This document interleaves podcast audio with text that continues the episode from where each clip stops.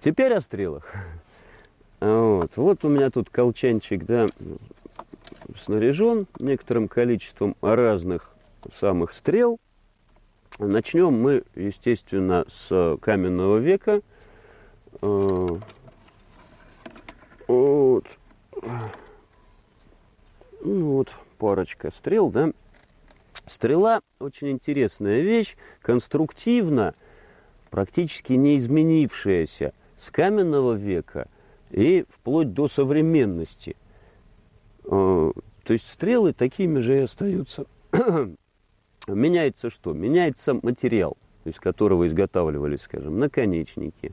Вот. Уже в 20 веке деревянные древки стали сменяться пластиковыми. Вот. Оперение синтетическое у современных спортивных там, и игровых стрел. Но конструктивно стрела таковой осталась. Абсолютно. Так вот, а, первые известные нам стрелы это деревянная древка, каменные наконечники и оперение из птичьих, собственно, перьев. Вот. Ситуация с вот, э, птичьими перьями для оперения стрел очень показательная в каком плане? То есть вот как, как человеку да, пришло в голову сделать вот так, а не как-то иначе. Да? Вот с перьями на стрелах вот. Ну, как вот птицы же летают, да, тут совершенно очевидно, что еще может быть лучше, да, кроме птичьих перьев, для того, чтобы стрела лучше летела. То есть вот невольно должен взгляд обратиться именно к птицам и к их перьям. Ну. Какие перья? Ну, в общем-то, с воробушка там особо не возьмешь, то есть птица должна быть достаточно крупная, желательно с крепким пером. Э, орлиные перья, это известно и этнографически, и по письменным источникам, вот, использовались, очень уважаемы были для оперения стрел. Вот, вот это вот у нас именно орлиные перья, да. А из э, домашней птицы гусиные очень неплохие, вот тоже, вот они, вот они рядом, да.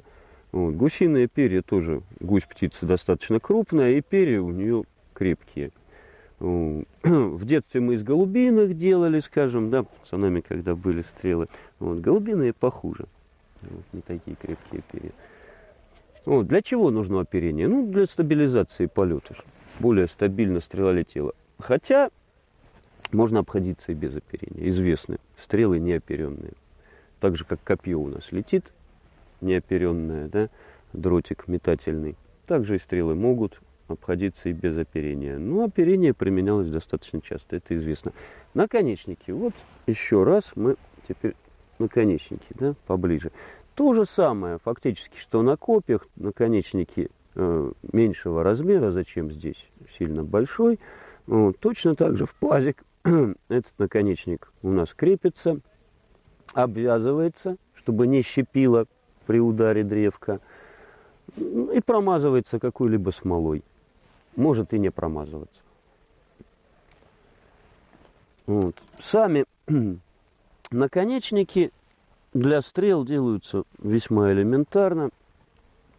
То есть вот подходящая заготовка, проще всего из пластинчатых. Вот я так даже не сильно выбирая несколько взял пластины, так общем, не сказать, что очень качественные. Такие, в общем, средние хорошие, да. Ну и дальше можно, мы берем банально наджимник, да, и форму вот этой вот пластинки, да, мы вот так вот подгоняем, скажем, делаем черешок, если нам нужен черешковый насад, что очень удобно, но так было не всегда, и мы это вот, вот можно и полностью двусторонней обработкой, точно так же отжимом вот такой вот пластинчатой заготовки наконечник сделать. Дальше он у нас, собственно, крепится на древко, вот сюда. Для этого мы наконечник взяли, какой формы, да, как нам нужен паз, мы его прорезаем, используя те же пластины можно, да, то есть этот пазик мы прорезаем, и наконечник у нас в итоге туда будет закреплен. И обвязочка то же самое, из тех же вот растительных волокон, чаще всего.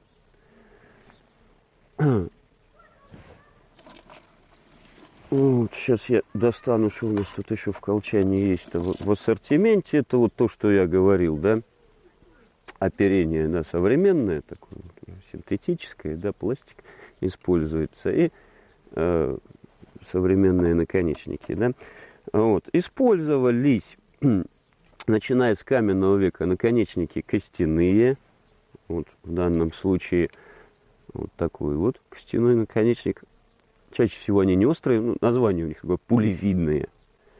Вот, вот это вот такой пулевидный наконечник на древке, да, реконструкция. Считаются охотничьими, но известно немало находок, а, когда они застревали а, в костях скелета человека. И с, начиная с эпохи бронзы появляются металлические наконечники стрел.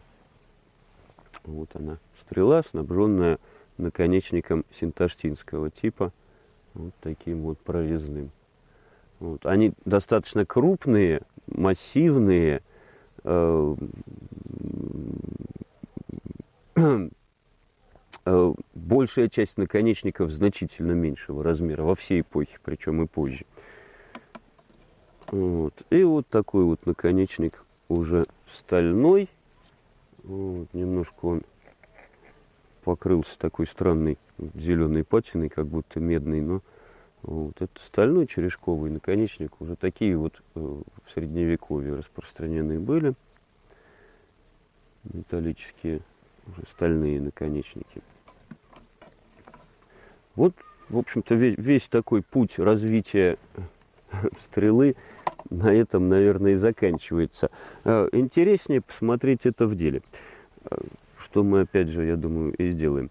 И вот, вот в, де, в деталях, если вот заготовленное оперение, да, уже обработанные перья гусиные на вот, мы берем вот такую вот древко и сюда подвязываем эти перья. Перьев может быть на оперении 2, 3, 4, иногда больше, там редкие такие случаи есть. Но удобнее всего и правильнее это вот так, такой звездой трехконечной, вот такие три здесь привязать. Лучше всего. Двуперая стрела летит не так стабильно. Оперение не должно быть слишком широким, потому что тогда стрела сильно тормозится в полете. Есть такая вот важная вещь, то, что называется вток. Вот. вот здесь вот видно, я думаю, да. Вот. В, токе нужны для чего? Для того, чтобы мы, когда кладем на тетиву, стрелу, она у нас не вот так вот, да, как бы захватывалась этим втоком. Они бывают проще по форме, бывают сложнее. Ну, вот это вот такой вот достаточно простой вток. Оп. И она у нас вот туда-сюда не, не соскакивала, потому что в боевых условиях, на охоте, следить за этим некогда. Там надо следить за объектом охоты, да.